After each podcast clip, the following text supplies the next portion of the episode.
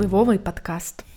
Всім привіт! Це впливовий подкаст. І з вами я, Вікторія Золотухіна, моя співведуча е, Мрія Красненко. І сьогодні ми до розмови запросили е, цікаву гостю, нашу, можна навіть сказати, колежанку.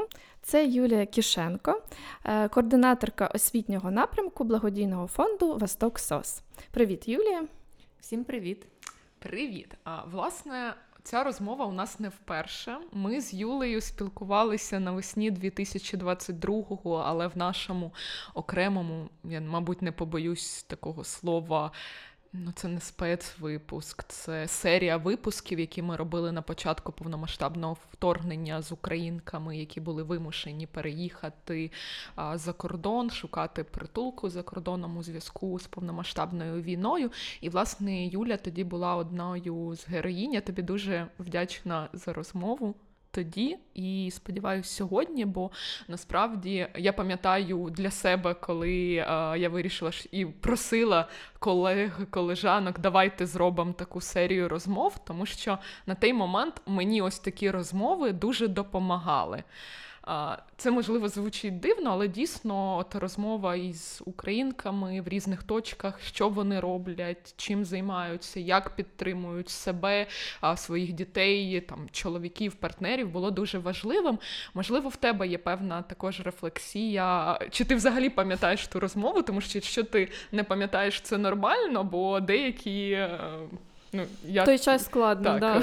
абсолютно такі колінні формати. Дійсно, тоді неслось, і я дуже добре пам'ятаю ту розмову, і вона мене теж підтримала.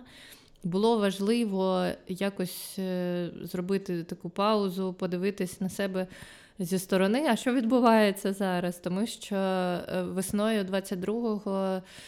Е, я, як і більшість людей, щось робила, намагалась допомагати, і це такий, така гонка постійна. І тут ми е, сіли з тобою віртуально і поговорили.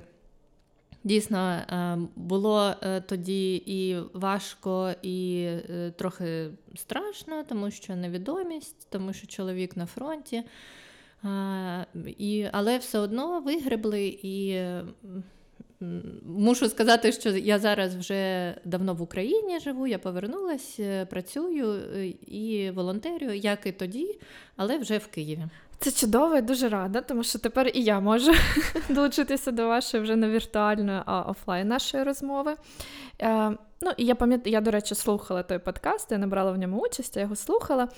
Е, дійсно, він був дуже цікавий, і тут я маю сказати, що якщо вам також цікаво послухати, ви можете знайти той подкаст у нас на всіх платформах, на Ютубі, і послухати, і, скажімо так, поринути в ті часи, тому що дійсно це якраз відображення того періоду часу. Але зараз би е, нам хотілося поговорити про е, тебе, Юлія, чим ти зараз займаєшся, е, тому що я тебе представила коротко, так, посаду, по суті. Але що стоїть за цією посадою і чим займається загалом ваша організація, щоб наші слухачі та слухачки мали такий певний портрет, хто ж ти є? Тоді трохи історії, тому що треба починати з 2014 року. Війна почалась саме тоді, багато-багато років тому. І я сама з Луганська. Я брала активну участь в Євромайдані Луганську. Для багатьох е, мешканців України відкриття, е, що в Луганську виходили люди з українськими прапорами на підтримку Євромайдану і також е, були солідарними з подіями е, тут в Києві на Майдані і. Луганським активістам, мітингувальникам, людям, які мали проєвропейське бачення, е, було набагато складніше, ніж таким самим людям у Львові, десь або в Івано-Франківську, наприклад. І тоді ми починали просто виходити робити мирні акції. А навесні 2014 року, коли вже починались більш е, активний супротив проти нас, проросійські сили е, піднімали голову, е, робили безліч страшних речей вже починали, і в полон потрапляли наші друзі, колеги, мій чоловік. Нам довелося всім виїжджати. Тоді активно витісняли Е, людей, які можуть нести певні зміни, витісняли з міста або е, фізично знищували, або залякували, і багато дійсно проукраїнських людей тоді виїхали. Це було в квітні, травні, червні 2014 е, року, і вже тоді були активні бойові дії в Донецькій області, потім в Луганській області, вже було анексовано Крим. Виїжджали люди і. Ми самі виїхали і розуміли, що такі е, переселенці ВПО е, мають бути підтриманими. Ми розуміли, які у них потреби, тому що саме були такими ж самими. І е, спочатку я волонтерила в Луганську. У мене вже була відкрита картка, де збирались кошти на медикаменти для постраждалих, і потім ми продовжили мої колеги, е, це не не я, а більше мої колеги е, зробили більш активну таку діяльність. Був відкрит сайт, гаряча лінія. Ми приймали е, дзвінки, де люди просили допомогу, а також приймали дзвінки, де люди пропонували допомогу. Угу. Таким самим намагалися допомагати, розселяти гуманітарну допомогу, потім юридична, психологічна діяльність, поїздки на схід е, везли гуманітарну допомогу в прифронтові е, села, населені пункти і міста. І тоді, в 2014 році, з'явився Восток СОС як організація, благодійний фонд. Спочатку волонтерська ініціатива, а потім вже була зареєстрована як благодійний фонд для допомоги постраждалим Е, війні. Звісно, у 2022 році наша е, діяльність е, стала в рази більшою, тому що саме ця допомога була потрібна. Ви знаєте масштаби цієї війни нової, і стільки людей потребувало допомоги. Ми активізувалися ще більше, ми стали більшими, стали допомагати в нових напрямках. Таких як евакуація, наприклад. Ну, вже роз... моя колега, наша директорка Юлія Красильникова, мабуть, про це розповідала в вашому подкасті. І а, тоді а, моя діяльність, е, а я координую освітній напрямок в фонді. Спочатку, ще в 2014 році, я була співкоординаторкою гуманітарного uh-huh. напрямку по е, Києву, Київській області, по Україні ми розсилали посилки. Посилки. А, потім, в 2016 році, стало зрозуміло, що неможливо завжди допомагати гуманітарно. Е, ну, мається на увазі там їжею, е, там, да, якимись. Е, речами, а потрібно формувати громадянське суспільство задля сталих змін. Потрібно робити освітні програми в сфері прав людини для того, щоб наша держава ставала сильнішою, наше суспільство ставало сильнішим і ми дійсно долали ці складнощі, складнощі е, якомога краще. І тому у нас е, створилося в фонді освітній напрямок, створився, і який я координую, координую і е, з певними перервами на народження дитини, але зараз знову продовжую. І наша діяльність направлена на підтримку постраждалих шкіл, на освітню діяльність е, в цих школах за принципами прав людини, розвиток цифрових компетентностей, е, підтримка психологічна. Навчання психологів. Е, ми також працюємо з громадянським суспільством, з місцевою владою.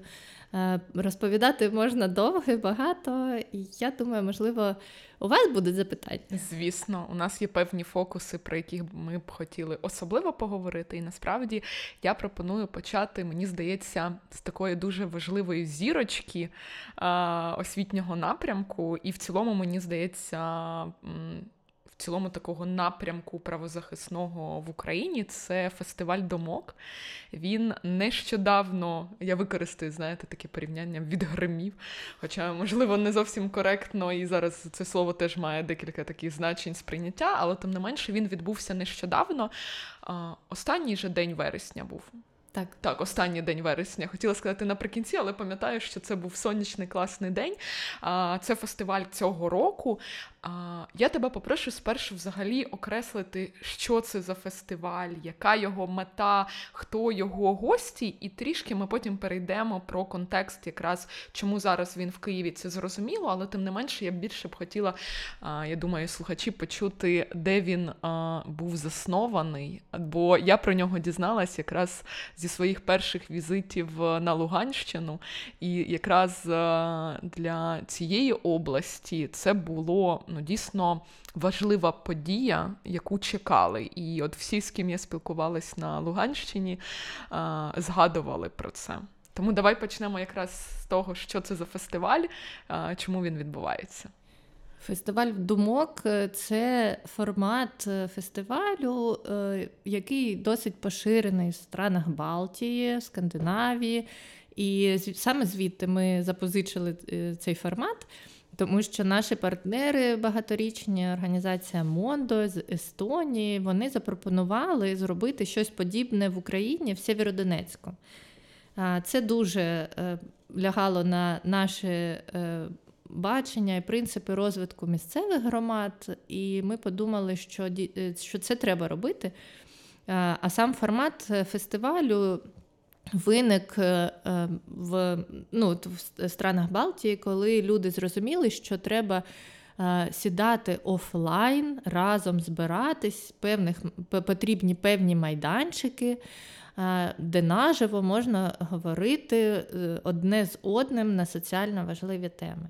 І формат фестивалю такий, що за декілька місяців до фестивалю люди, організації, будь-хто може подати тему і е, виходячи з того, які теми саме там в цьому році подавались, формується програма фестивалю, і тоді запрошуються спікери, які е, знають е, свою тему, лідери думок, представники влади, представники громадянського суспільства, люди, які дотичні до подій, можливих, про які буде йде мова.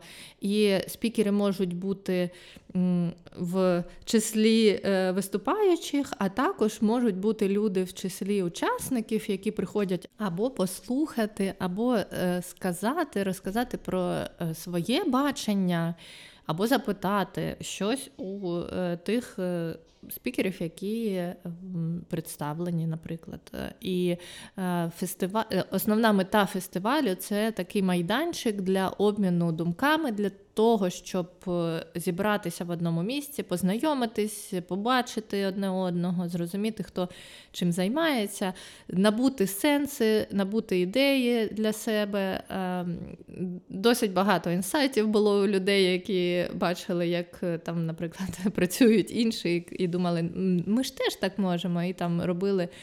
Певні кроки в своїй е, розвитку там своєї діяльності або організації. Ось е, фестиваль такий виник в Україні. Ми були перші, хто його зробив в 2017 році, саме в Сєвєродонецьку. У нас тоді було е, вісім локацій. На кожній було по три дискусії. Зранку до вечора відбувались дискусії по 90 Марафон. хвилин. Так, так, на е, ті теми, які подали люди. І Спочатку не так прям активно, але ми кожного року в вересні е, робимо цей фестиваль, і він став вже звичною подією для Сєвєродонецька, наприклад. Але останні два роки ми не можемо фізично там проводити не фестиваль, нічого робити взагалі. На жаль, е, Сєвєродонецьк окупований. Ми проводили е, фестиваль в минулому році в. Дніпрі, а в цьому році в Києві. І формат е, такий самий, але масштаб трохи менший. В цьому році у нас, наприклад, тільки дві локації по чотири теми на кожній. Але це е, все все одно можливість зустрітись офлайн, е, зустрітись тим людям, які далеко одне від одного. У нас було дуже багато людей з Луганщини, які не бачились там рік або півтора року. І було людей, і люди з Донеччини, з Херсонщини, з Запоріжжя з різних регіонів приїхали в Київ саме на фестиваль для того, щоб сісти і поговорити. В мене ем, Ну, це дуже це класно, це цікаво, тому що я також багато і до цього знала про ну як е, читала, знала, що такий фестиваль існує. І що дуже круто, що такі фестивалі а, ну, на момент 2017-го, 18-го там і далі років а, е, існує не в Києві, не в якомусь там обласному центрі. Ну, зокрема, там Київ, Харків чи Одеса. Дуже класно, що менш, е, менші міста. Роблять такі круті штуки і, скажімо так, формують ту спільноту, яка може потім в громаді цій, чи в області, чи загалом навіть в Україні впроваджувати ці зміни, яких ми, в принципі, всі в громадянському суспільстві, в громадських організаціях чи благодійних фондах прагнемо. І в мене тут є трішки таке запитання, тому що воно в мене постало ще на початку нашої розмови, коли Юля, ти почала говорити про про те, що ти очолюєш освітній напрямок, і що е, гуманітарна допомога не може весь час надаватися. І в мене, можливо, запитання таке провокативне трішки, ну, звучати. Це це не моя думка. Я просто собі подумала: а чому, наприклад, ну, я думаю, хтось може запитатися, що зараз, ну там, 2000 23 рік у нас повномасштабне вторгнення, е, ситуація ну, досить складна і кризова. Наскільки зараз взагалі освіта, громад... про права людини, е, громадянська освіта, всі всі речі, наскільки вони наразі е, ніби мають бути актуальними? Освіта під час війни це найактуальніше, що може бути. Тому що е, якщо ми зупинимось зараз, то ми програємо. І у нас же освіта не тільки для громадянського суспільства, ще ми підтримуємо школи. І е, підтримка саме цієї категорії ну, ну надважлива, тому що війна або щось інше неважливо. Освіта для дітей має продовжуватись, і, а ми маємо підтримувати освітян. Тому е, про освіту потрібно пам'ятати постійно, і ем, я вважаю, що і держава, і громадянське суспільство, формальна, неформальна освіта мають е, не те, що бути, а мають е, надзвичайно активно е, впроваджуватись, особливо під розвиватись, особливо під час війни. А я трішки поверну до теми фестивалю думок, але насправді це пов'язано якраз із твоєю відповіддю про актуальність теми, важливість, і, можливо, ти скажеш, що в цьому році, так як формат фестивалю думок передбачає, що теми подають е, це так умовно відкритий пул тем, можна її подати, і вона відповідно теми формуються від актуальних тих, які зачіпають людей, тих, які хвилюють, про які хочеться поговорити, послухати. Про що в цьому році говорили? що станом на 23-й рік хвилює людей, які теми відповідно були, і можливо, що ти можеш порівняти. Я думаю, ти точно можеш, бо е, багато з цим працювала. Як змінилося от тенденції, запити, теми, порівнюючи з 22-м роком, який ну зрозуміло, він був такий більш кризовий, і ситуація абсолютно інша. І можливо, ми ще зможемо навіть повернутися е, знову ж таки за змоги до е, моменту, до періодів до повномасштабного повномасштабного вторгнення, е, чим жила Луганщина, які теми хвилювали там людей. Так, звісно, і теми фестивалю вони відображають е, епоху, рік, так. в який вони відбуваються. В цьому році ну, 100% е, це теми пов'язані з повномасштабною війною. Ми обговорю. А ще в цьому році багато тем було налаштовано на майбутнє. Що ми будемо робити на деокупованих територіях, е, що робити е, на тему колабораціонізму. Ми розмовляли про е, дітей з особливими освітніми потребами під час війни. Цей рік у нас ну так можна дві категорії. Це або те, що зараз під час війни ми маємо робити, наприклад, з дітьми. Також у нас психологічна тема, там також була тема з про активістів, людей, які про українських людей, яких переслідували на нині окупованих територіях, які були вимушені виїхати. Їх роль в історії, взагалі в подіях. Ну і одна тема це тема того, як діяти е, після деокупації. Е, і друга тема про колабораціонізм, вони найгарячіші. Е, загалом е, в цьому році ми хотіли е, таку червону нитку зробити, золоту нитку зробити фестиваля. Це переміщення, різні формати переміщення, тому що у нас країна має таку історію, що, на жаль, були і ем, не тільки е, сучасні переміщення через війну, а, наприклад, це депортація з Крим, кримських татар. І у нас була, був фільм від Докудейс е, про боротьбу Джамали, де е, якраз і піднімається тема депортації, повернення.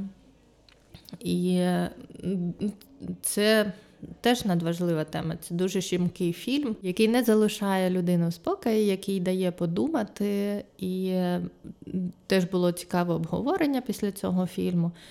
Тому у нас сьогодні в цьому році такі тематики. А якщо зробити ретроспективу інших тем фестивалей щорічних на Луганщині, в Сєвєродонецьку, то, наприклад, коли була актуальна тема децентралізації, у нас, звісно, були ці питання, або е, була, е, були ці ем, про медичну сферу, якраз е, реформа коли медична. Так. Реформу Супрун так впроваджувала, теж були ці обговорення. Ми мали теми і про ем, підтримку людей з інвалідністю, про місцеві проблеми, наприклад, е, пожежі були надзвичайно е, масштабні в 2020 році. Ми це обговорювали діяльність під час пожеж. Ну, Досить багато. Це можна відкривати програму кожного так. фестивалю, вивчати історію, сучасну історію України, е, тому що навіть регіону. Тому що були і місцеві тематики, які зрозуміли саме місцевим, а ще були такі е, ну, всеукраїнські. І коли ще було безпечно приїжджати сюди іноземцям, а на схід, то е, ми, у нас були теми і пов'язані з міжнародною діяльністю, і е, міжнародним волонтерством, і у нас англомовні теми також були представлені, тому що приїжджали спікери, які е, Мають рідну мову зовсім не англійську і не українську з Африки, з Естонії, з Франції, з Нідерландів, але всі розмовляли англійською. Це теж досить цікавий досвід для е, Луганщини, для Сєвєродонецька, коли е, ми молодь запрошували, коли можна було прийти і поспілкуватися е, з людьми, які приїхали здалеку і можуть розповісти про свій досвід. Ну і кожен рік ми намагаємось робити теми пов'язані з освітою. Це must have, і ми будемо далі це робити. Мені подобається, як ти сказала, не червона, а золота нитка. яка... Так, червона це, це трохи вже не про те. Крінж, так це називати вже так. Трішки є насправді. А, Ні, я сама. Ти про це розповідаєш, я розумію, що там через років 50 люди зможуть відкрити там теми а, вашого фестивалю і зрозуміти, чим жило суспільство в той чи інший рік. Ну тому що дійсно у вас дуже класна ідея, що ви не самі даєте ну, таку адженду або е, порядок денний, про що там в цьому році ми розмовляємо, а про те, що ви збираєте ось ці теми, думки ну, в інших людей, і з цього формується ваш фестиваль. Це круто і виходить дійсно актуально. У мене є практичне питання: чи є записи панелей? і що слухачі зараз захочуть там долучитись, передивитись, можливо, попередні або цьогоріч, тому що я точно бачила, що фіксація йде. Єдине, Але для кого не зрозуміло, так? Так, є записи. Кожен рік ми записуємо, і в цьому році було три записане. Зараз вони на е, обробці тому що там досить професійний такий, так. така зйомка була, і їм потрібен час для того, щоб все змонтувати. І ось е, сьогодні-завтра вже очікуємо, що нам віддадуть готовий матеріал, і ми зможемо подивитись. Ми не всі е, в цьому році записали, бо це досить важко технічно. Три основні теми було записано: якраз про е, колабораційну діяльність, про деокуповані території і про активістів які переслідувались. То е, такі найгарячіші теми. Ми намагались фіксувати, і є попередні тематики. Можна відкрити YouTube канал Восток Сос, і там всі вони знаходяться. Ми дамо посилання обов'язково в описі е, точно до YouTube каналу, і будемо е, з Юлею на контакті, щоб можливо до виходу нашого подкасту вже будуть записи цьогорічного фестивалю, тому що я була якраз на двох е, панелях, про які ти говорила про деокупацію, колабораційну діяльність, бо це власне мені супер цікаво і для мене, ну можливо, із-за того, що я з усіма цими експертами постійно спілкуюся, ми ці теми обговорюємо. Це дуже класні були а, такі скомпоновані дискусії, але я для себе найважливіше виділила це якраз питання, думки самих учасників і учасниць, тому що це супер цінно почути людей умовно ну, поза колом твого постійного спілкування, людей з міст, тому що дійсно, як ти говорила, дуже багато а, приїхали активістів активістів, діячів, е, які перемістились з Луганщини, Донеччини, або хто перебуває в Донеччині, і в них дійсно є такий інший контекст, е, фокус питань, який для мене супер цінно було почути, зафіксувати. Тут прям хочеться запитати, що казали, які думки.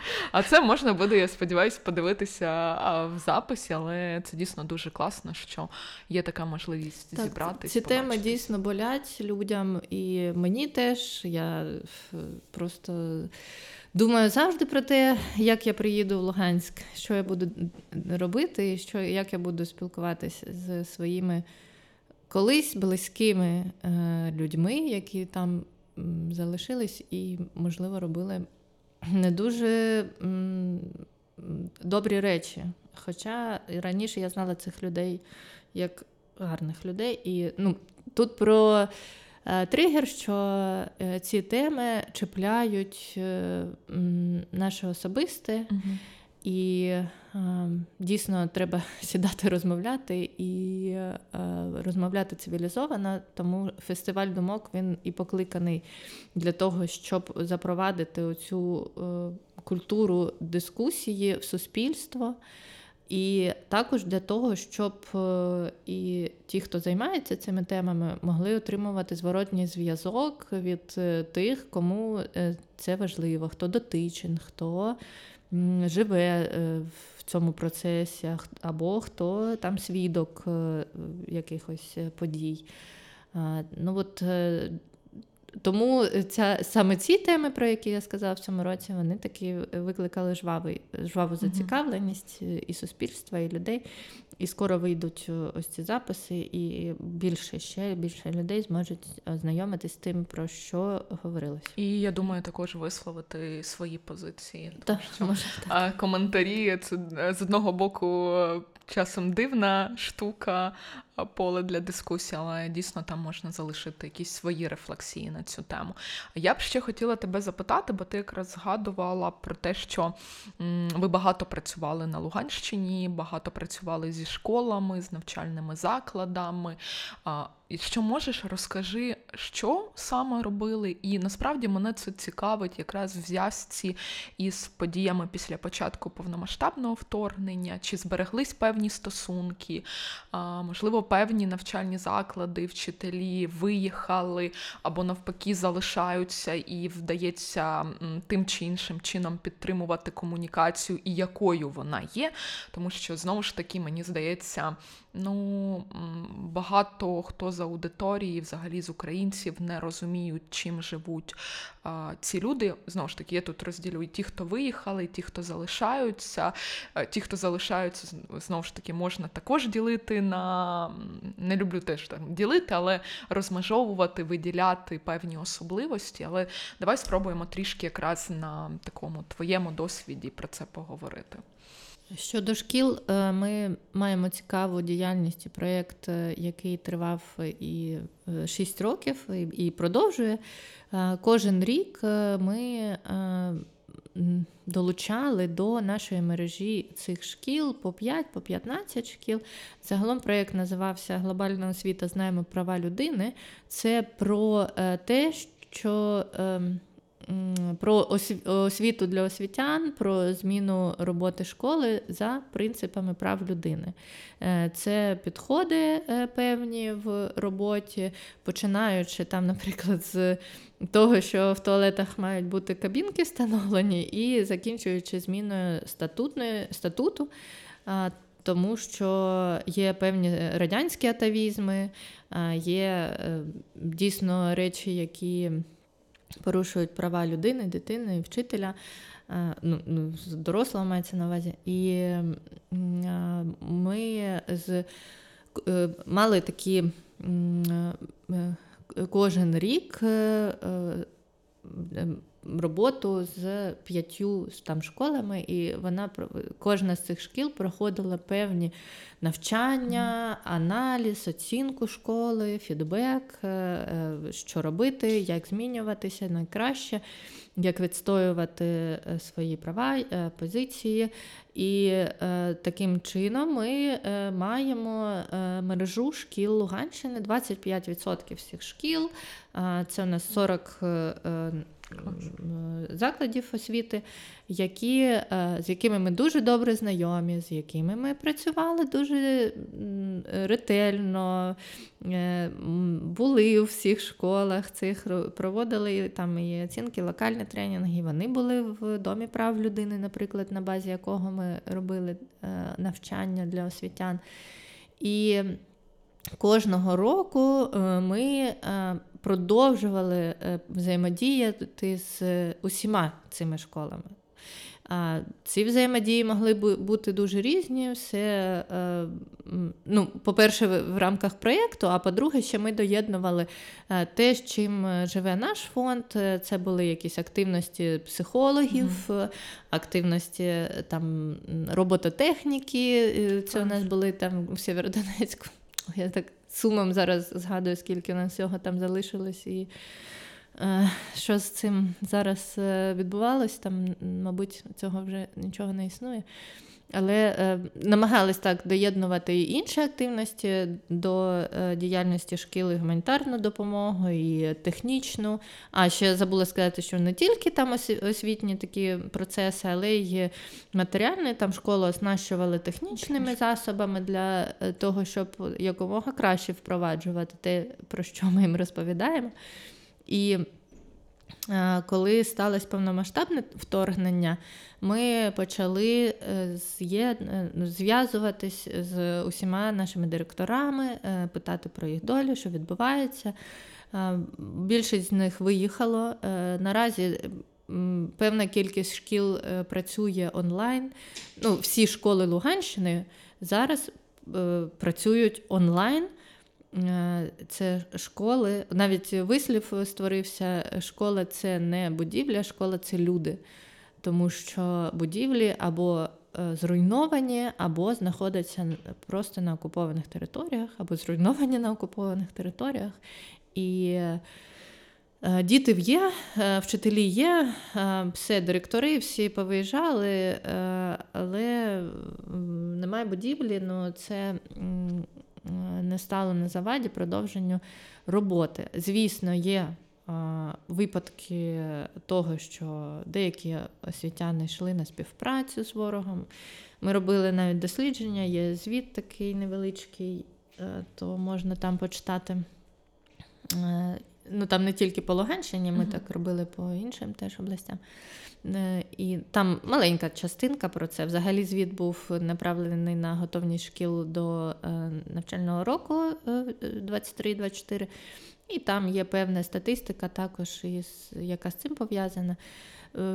Деякі школи наші Луганські були розформовані, об'єднані.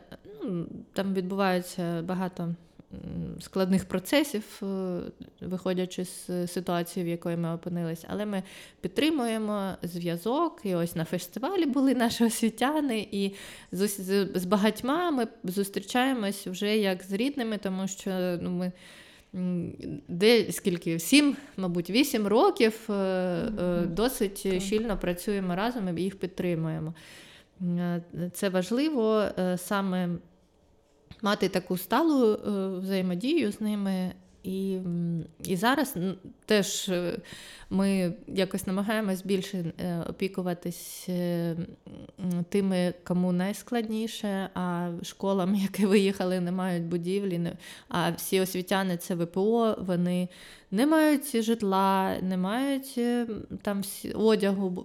Багато хто виїжджав абсолютно в екстремальних умовах то їх е, дійсно треба найбільше підтримувати і дітей цих. То ось ми і канцелярію нещодавно розсилали е, саме луганським дітям. Але тут не я не хочу сказати, що ми тільки з Луганщиною працюємо. У нас є проєкти, які пов'язані з Дніпропетровщиною, е, Чернігівщиною, ем, Житомирщиною, Львівщиною то і е, досить у фонда досить е, широка діяльність там на Харківщині, Запоріжжі, Херсонщині. Це теж е, важливо зараз, але про історичну таку складову, то дійсно у нас багато з Луганщиною пов'язане, тому що ми з Луганська, з Криму, у нас частина фонду була. І то ми розуміємо, як ніхто потреби і знаємо, що має бути найкраще для своїх. Я тільки хотіла уточнити, ну щоб е, розуміти правильно стан е, зараз освітян і шкіли, які, ну, по суті, ми можемо говорити там про Луганщину, так, тому що це дійсно рідна ваша така сторона е, України. Е, вони виїхали, вони працюють всі онлайн, тобто це е, залишилася школа, вона існує, але існує ну, в такому, виходить, як віртуальному світі, що є учні, там вчителі, педагоги, і вони працюють в дистанційному форматі, а не так, що вони розкидані по Україні по ну, фізичним школам. Дійсно працюють онлайн. Це весь склад шкільний, хто має бути в звичайній школі, він залишається. Е, багато змін, е, там певні перетрубації, але але дійсно да, є наші школи, які працюють онлайн. І є також різні тенденції. Наприклад, е, в деяких школах. Які виїхали, в них в якийсь час збільшилась кількість дітей, uh тому що багато там виїхали хтось за кордон, і їм потрібно навчатись і в рідній школі, або в якійсь ще школі українській, а і в тій школі, де вони знаходяться в іншій країні. І в ми знаємо, що Камишевецька школа у них була е, тенденція на збільшення дітей. В деяких школах, от в цьому навчальному році, у них е, порівняно з минулим зменшилась кількість mm-hmm. дітей, тому що е, вже батьки десь осіли, е, виняли житло, знайшли роботу і вирішили дітей Фізично. віддати в фізичну місцеву школу. А, да, ну і Про те, що школи були об'єднані, розформовані, переформовані, там теж певні такі процеси відбувались. Я би хотіла тоді ще запитати, напевно, про більш детально про те, як живуть ці школи дистанційні, формації, які в них є потреби, проблеми, чому я, ну і взагалі як вони себе зараз почувають, тому що я так розумію, вже ну, рік як точно вони працюють да, в такому дистанційному форматі. А, як вони себе почувають і в якому контексті. Тому що е, зараз, можливо, це дійсно ще моє таке оточення, але мені здається, що дуже часто, коли е, ми чуємо про освітян з Донецької чи Луганської області, у людей часто перша думка це не про е, цих педагогів, які самі у складній життєві обставини вони мусили виїхати, але при цьому не покидають там свої професії, навчають далі дітей, а складається певне враження про колаборантів, про освітній напрямок. Тобто якась така дуже ну, викривлена, викривлена так, сторона, коли говориш про школи там Донецької, Луганської області або Криму. І мені хотілося б, щоб ви трішки розповіли, як живуть зараз ось ці освітяни, ці школи, які в них потреби, і взагалі як вони себе відчувають. Знаєте, я би не ділила прям там Луганщина, Донеччина. як показує життя, е, є е, приблизно однаковий відсоток е, тих, хто веде себе певним непроукраїнським чином, як би м'яко так сказати, в різних регіонах, тих окупованих регіонах, які були, на жаль, сталися під час повномасштабної війни.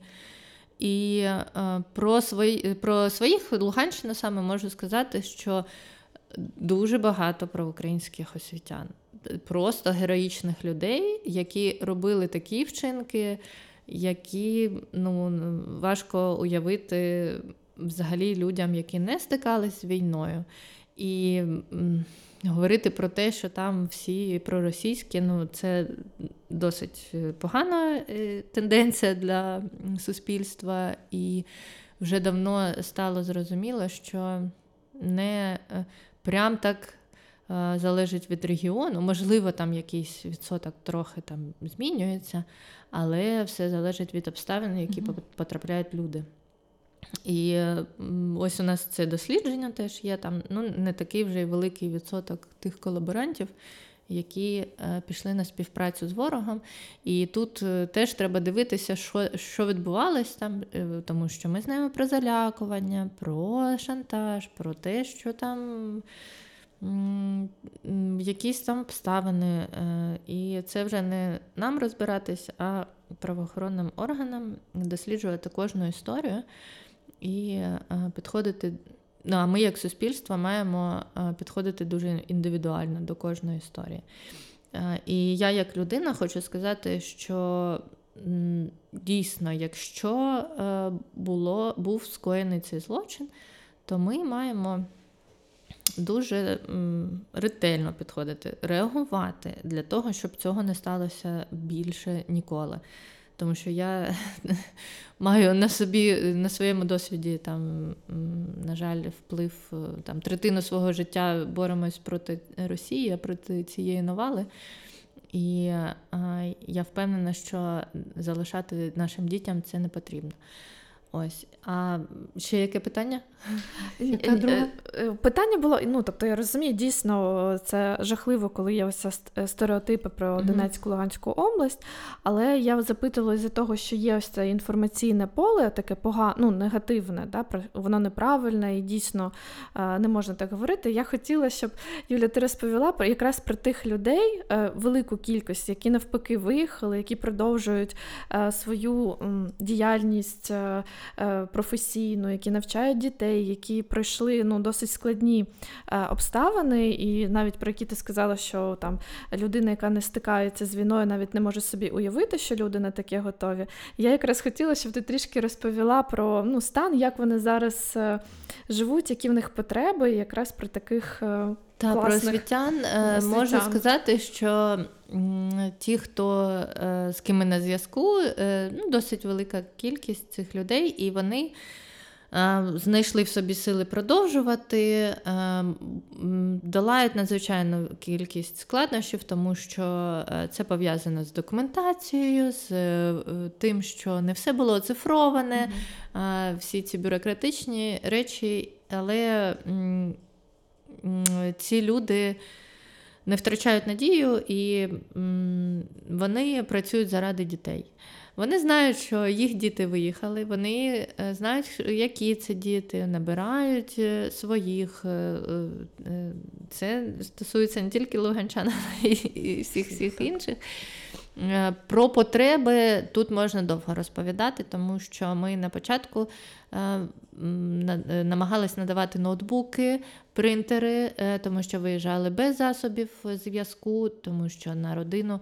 Е, один ноутбук або один смартфон, а там вчителька має е, вести урок, її дитина має Вчитися, навчатись так. Е, і так далі. А директорка має роздруковувати документи, ставити печатки і робити так, щоб у вчителів була зарплатня. Ось і. Ми технічними засобами допомагали і знаємо, що цей процес нескінченний, він має продовжуватись. Е, вже дійсно покрита певна кількість, але якщо придивлятись, то потрібно ще. Е, також по канцтоварах ми е, дітям допомагаємо в цьому році. Ну, В цьому, правда, саме Луганщині, тому що більш фокусно. Так, більш фокусно. Також дуже велика потреба психологічній підтримці. І і Е, ми знаємо про це, і е, всі міжнародні там організації, всі дослідження говорять про те, що наші освітяни і діти е, потребують підтримки. Тут вже підтримки потребують і ті освітяни, які виїхали, і ті, які знаходяться на місцях, і ті, які пережили там окупацію в тих областях, які наразі звільнено. Потім е, ще підтримка по е, знанням з цифрової грамотності, тому що е, доводиться працювати онлайн, і для того, щоб робити це якомога якісніше, найкраще, то вчитель має володіти певними навичками. Це теж актуальна така актуальні речі. Так, робили ще ретрити невеличкі для освітян. Це чудово. Так, це теж дуже важливо. І ось нещодавно ми зустрічалися якраз після фестивалю, і е, мені так е, дали зворотній зв'язок, який гріє душу, тому що в 22-му році влітку я зрозуміла, що треба директорів наших зібрати просто в якомусь безпечному місці і е, працювати з ними, зрозуміти, е, яка їм потреба, яка у них потреба, що їм давати. Був е, невеличкий ось такий освітній блок в цій зустрічі. Ми назвали це школа для директорів. Там Взяла участь там до 20 директорів наших, і е, в хусті це робили там досить безпечно, такі гори. І ми, е, здається, 4 дні або 5 5 днів ми е, е, працювали над е, виявленням проблем, потреб, над тим, що е, розповідали освітян, освітянам, як потрібно діяти в, певним, в певних ситуаціях що вони можуть зробити. У них там були, наприклад, е, запитання ну, досить е, такі вузькі, там, як оформлювати дітей, що, mm-hmm. які там знаходяться за кордоном. Ну, Досить практичні речі, досить, і не тільки там про права людини розмовляли, про права людини під час війни. Е, ну, Досить так насичено було, і ще давали простір для відпочинку, зробили їм екскурсію на е, ферму з сиру овечого. Ну, Там досить така насичена програма. і... Е, тоді під питанням було, чи будемо ми проводити, тому що 22-й рік їхати, не їхати, там це все досить складно, але провели. І ось в цьому вже році директорка мені каже, що дякую, що ви тоді нас зібрали, тому що е, вони були в, в такому фрустрації, mm-hmm. в досить складному психологічному стані, і е, взагалі не знали, як жити і діяти далі, тому що. Все несеться, все рушиться, все горить навколо. Вони пережили досить травмуючий досвід в своїх рідних населених пунктів, е, пунктах, де були активні бойові дії, знають купу трагічних історій про батьків, там дітей своїх. І е, тоді просто сіли, поговорили, вони відчули таку ґрунт під е, ногами і отримали. А подивились на одне одного, і одна каже: Ну, я я бачу, що там така та школа, вони продовжують е, це робити. Ну, будуть продовжувати е, своє існування, навчання дітей. Вони таким чином юридично там оформлюють такі-то питання. І вона так, я так можу. І і, і тоді всі ці вчителі, е, точніше, директори, вони е, зрозуміли. Ну, Вони видихнули, вони зрозуміли, що є підтримка. Потім нам до нас ще звертались за певними там юридичними порадами, якимось такими людськими порадами, які ми могли їм надати, звісно, бо е, є дуже різні аспекти, і іноді не ми, не держава не можуть е, про це сказати. А у нас був ще освітній омбудсмен на цій, е, на цій зустрічі, на цій школі декілька днів. І Надали так е, трохи крила, трохи впевненості, тому що коли ти сам ти можеш е, загубитися, але коли ти опиняєшся в такому ком'юніті е, таких самих людей, так. то вже легше. А в нас ще була там одна директорка з Львівської школи. І одна директорка теж з не Луганської школи, а з іншої області. І вони про себе, вони свою, е, своє бачення теж доклали, і це теж спрацювало. І е, Наші освітяни подивились, е, що у Львові, наприклад, теж питання, а тоді ще було питання: взагалі почнеться ось, офлайн навчальний рік чи ні. І там питання бомбосховища, укриття для дітей, і є інші там якісь засади, які, з якими стикаються е, ці директори в інших регіонах. І ось е, дійсно після фестивалю в цьому році підійшла до мене та директорка, і ми так дуже. Щемливо поговорили, тому що для неї е, саме така зустріч спрацювала. І ну, я я так кажу, я рада, що тоді наша ідея е, стала в нагоді, Допомогла. і значить, ми не просто так живемо, а дійсно щось потрібне робимо. Надали такий супорт, таку підтримку, і я, і тепер це працює. Класно. насправді це супер надихаюче, і я можу точно сказати, що це дуже і дуже вартісні речі. І я б насправді ще б хотіла встигнути поговорити про дві речі. Перше, це про взагалі настрої от вчителів на майбутнє, тому що ми починали з фестивалю думок, і ще багато про деокупацію говорять, про реінтеграцію. І, можливо, ти трішки скажеш, які взагалі відчуття в цих вчителів, чи вони. Ну, я розумію, що кожна історія індивідуальне, ставлення індивідуальне, але можна якісь там певні спостереження, і в цілому, як люди оцінюють, чи вони будуть готові повертатись. Так, е, дійсно, е, частина вчителів е, каже, що як тільки відбувається деокупація, просто в той же день, там або нас коли дозволять, ми одразу їдемо додому відновлювати рідні школи. А Певна частина освітян, дивлячись, у кого яка ситуація. Наприклад, міста Попасного не існує. І навіть якщо туди всі там приїдуть, то як вони будуть, е, як це буде все відбуватись, там інфраструктура, просто битове життя, тому що там потрібен час на відновлення, на е, розмінування. Е, про офлайн навчання певний час не буде йти мова зовсім тому що ем, ну, в таких умовах неможливо буде це зробити. І е, певні вчителі, е, освітяни хочуть дійсно повертатись, їм е, важливо бути в своїх населених пунктах.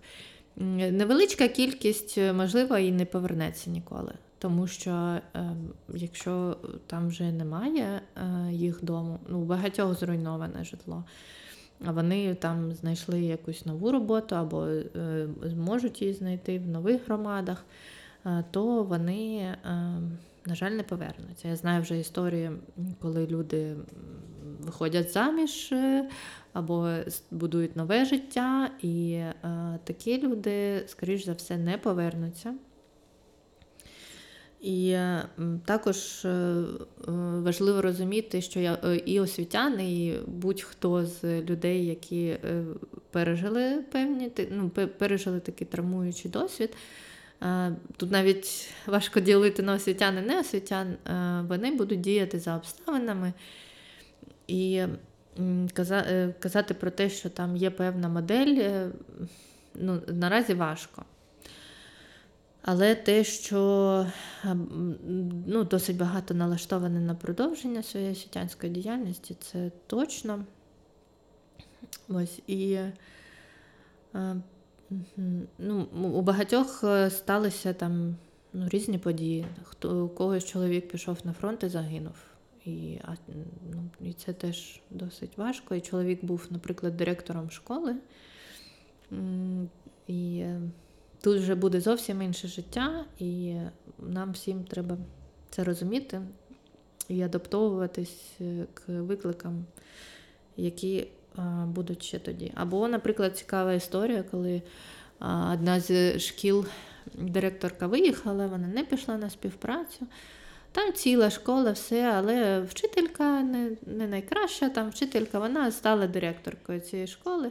Ну, а, а ця директорка вона сказала: будь ласка, просто збережи школу. А вони там, ну, це звичайна сільська школа, вони так намагалися її зробити найкращою. Mm-hmm. Там І ми теж туди і техніку купляли, і там ремонти вони робили. і досить гарна е, сама школа, і вона каже: добре, ну, так сталося, я там тебе не підтримую, але я тебе благаю, збережи, щоб не розтягли, не розтягнули, щоб е, ми повернулись і змогли Хотіла продовжувати. тільки це сказати, збережи, поки ми тут не повернемось. Так, ну такі теж бувають випадки.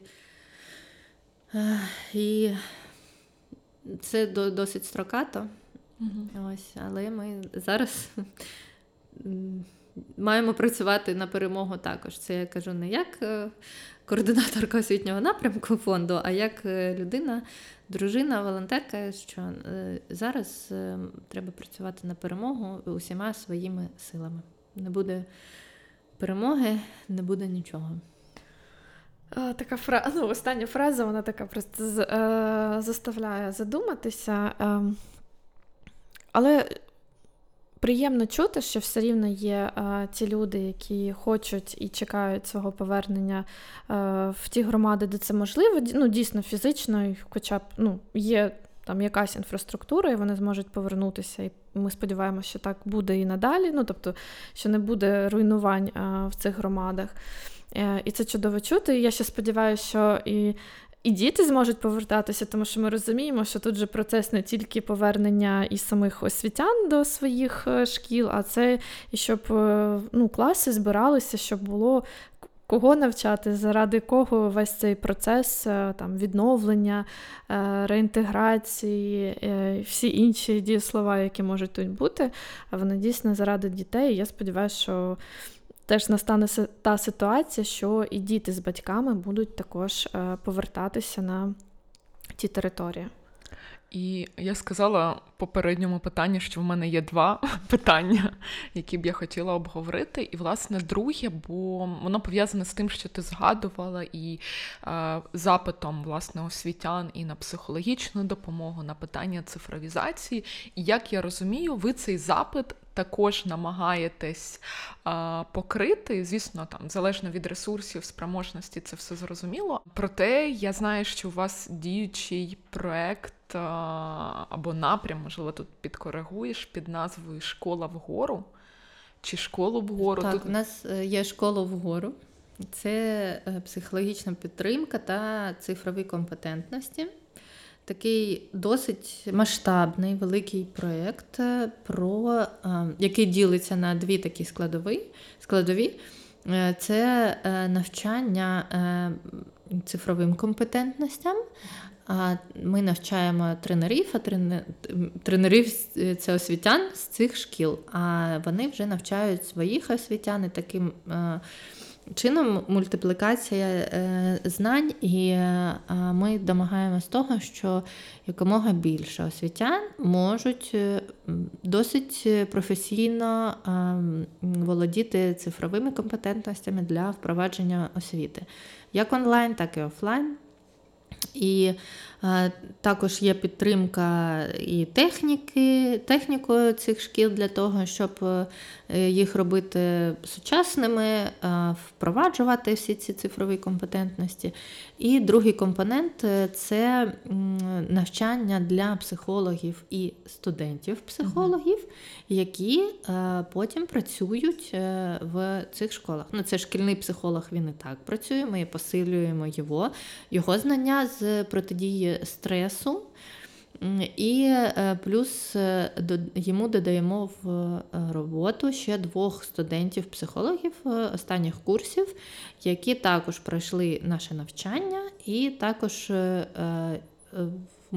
можуть працювати з дітьми, з освітянами, і їм також підтримка їх роботи в школі. І наразі Маємо досить е, гарні результати. Це дійсно така важлива підтримка і е, дітей, і освітян. І е, ми впроваджуємо цей проєкт в Дніпропетровській школі, Чернігівських, Дніпропетровської області школах, Чернігівської області, Житомирщини, Львівщини, Луганщини. В кожній області по сім шкіл. Е, це е, як невеличкі школи, що важливо, тому що е, великі міські школи мають зазвичай більше підтримки, аніж невеличкі сільські. І у нас є певний баланс. Ми спеціально беремо ці невеличкі сільські школи для того, щоб їх підтримувати. І це школи постраждалі або е, школи, де є багато е, дітей е, переміщених. І ну, це надзвичайно гарний проєкт, тому що він підсилює освітян, студентів, дітей, директорів цих шкіл, підсилює матеріальну базу цих шкіл і виводить їх на більш такий якісний рівень. Цей проєкт у нас от рік, і поки що до кінця року, але ми хочемо ще його е, мультиплікацію продовжувати, тому що він себе показав ну, надзвичайно прекрасно, і ем, це варто і для інших шкіл робити також. Для всіх. Тобто, якщо так подумати, то в принципі для всіх шкіл, тим паче, мені здається, що в сільських маленьких школах там, напевно, я не знаю, чи є взагалі психологи шкільні.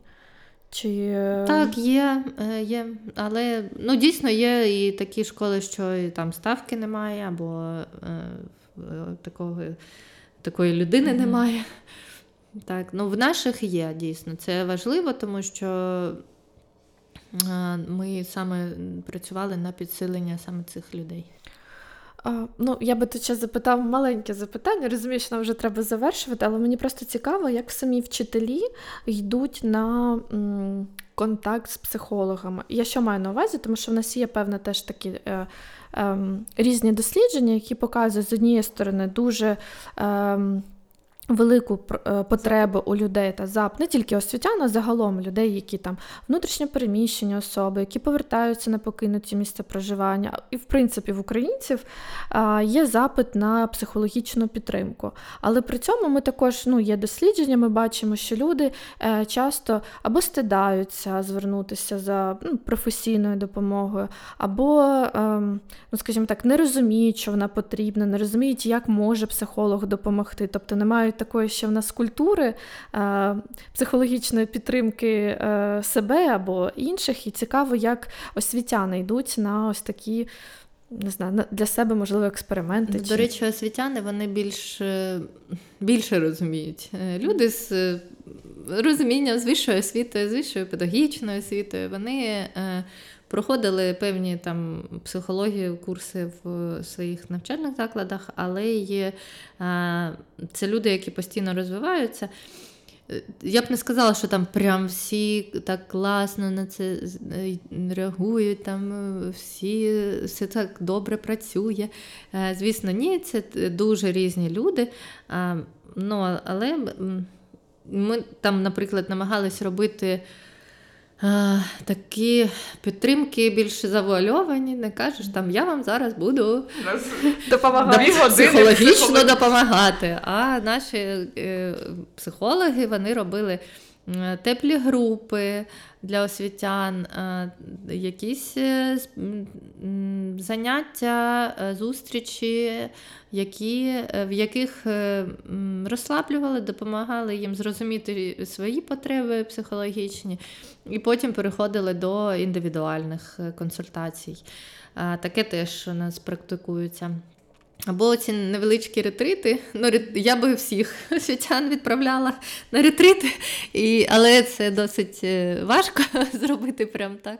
І е, Ми робили декілька, але вони прям працюють дуже добре. Під час цих ретритів теж е, є психологічна допомога, яка.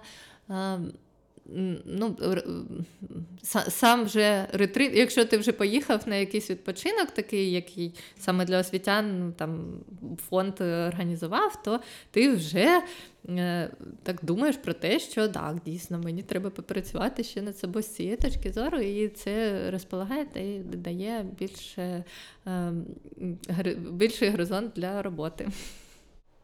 Круто. Круто, я рада. Я сподіваюся, що у вас буде продовжуватися цей напрямок, і е, більше шкіл ви зможете долучити до, до себе, до свого крила. Бо це супер цінно. І ми на завершення завжди запитуємо в самих гостей, можливо, є теми, питання, проблеми, з якими хочеться поділитись, озвучити, або просто побажання для натхнення, які б ти хотіла, щоб слухачі наприкінці почули. Такий відкритий мікрофон.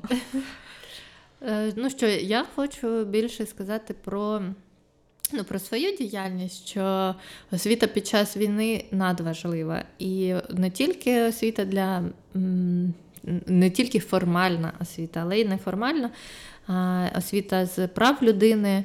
Якщо ми розуміємо права людини, то ми розуміємо, ми можемо впливати на процеси, або ми можемо діяти самі так, е, щоб Е, змінювати суспільство. І я всім бажаю е, становити, ставати е, більш відповідальними за своє суспільство, розуміти, що тільки від нас залежить наше майбутнє, майбутнє нашої країни. Особливо в такий складний період, особливо під час того, що ми виборюємо зараз свою незалежність і ем, свою свою незалежність потрібно виборювати Е, потрібно не тільки території е, свої звільняти, але й мізки людей. Можливо, так. Ну, Досить пафосно, але супер відчуваю саме це. Я вже знаю, як буде звучати наш анонс. Це як звільнити мізки людей. Щось, ну, щось такого. Чекайте. Це жарт, це жарт, так. Це жарт. Але насправді, ну, ту річ, про яку ти сказала, це супер важливо, тому що ми маємо вчитися як люди протягом всього життя і знаходити відповіді, а спершу задавати собі питання і їх шукати. Так. Тому а, дякую тобі дуже за нашу розмову.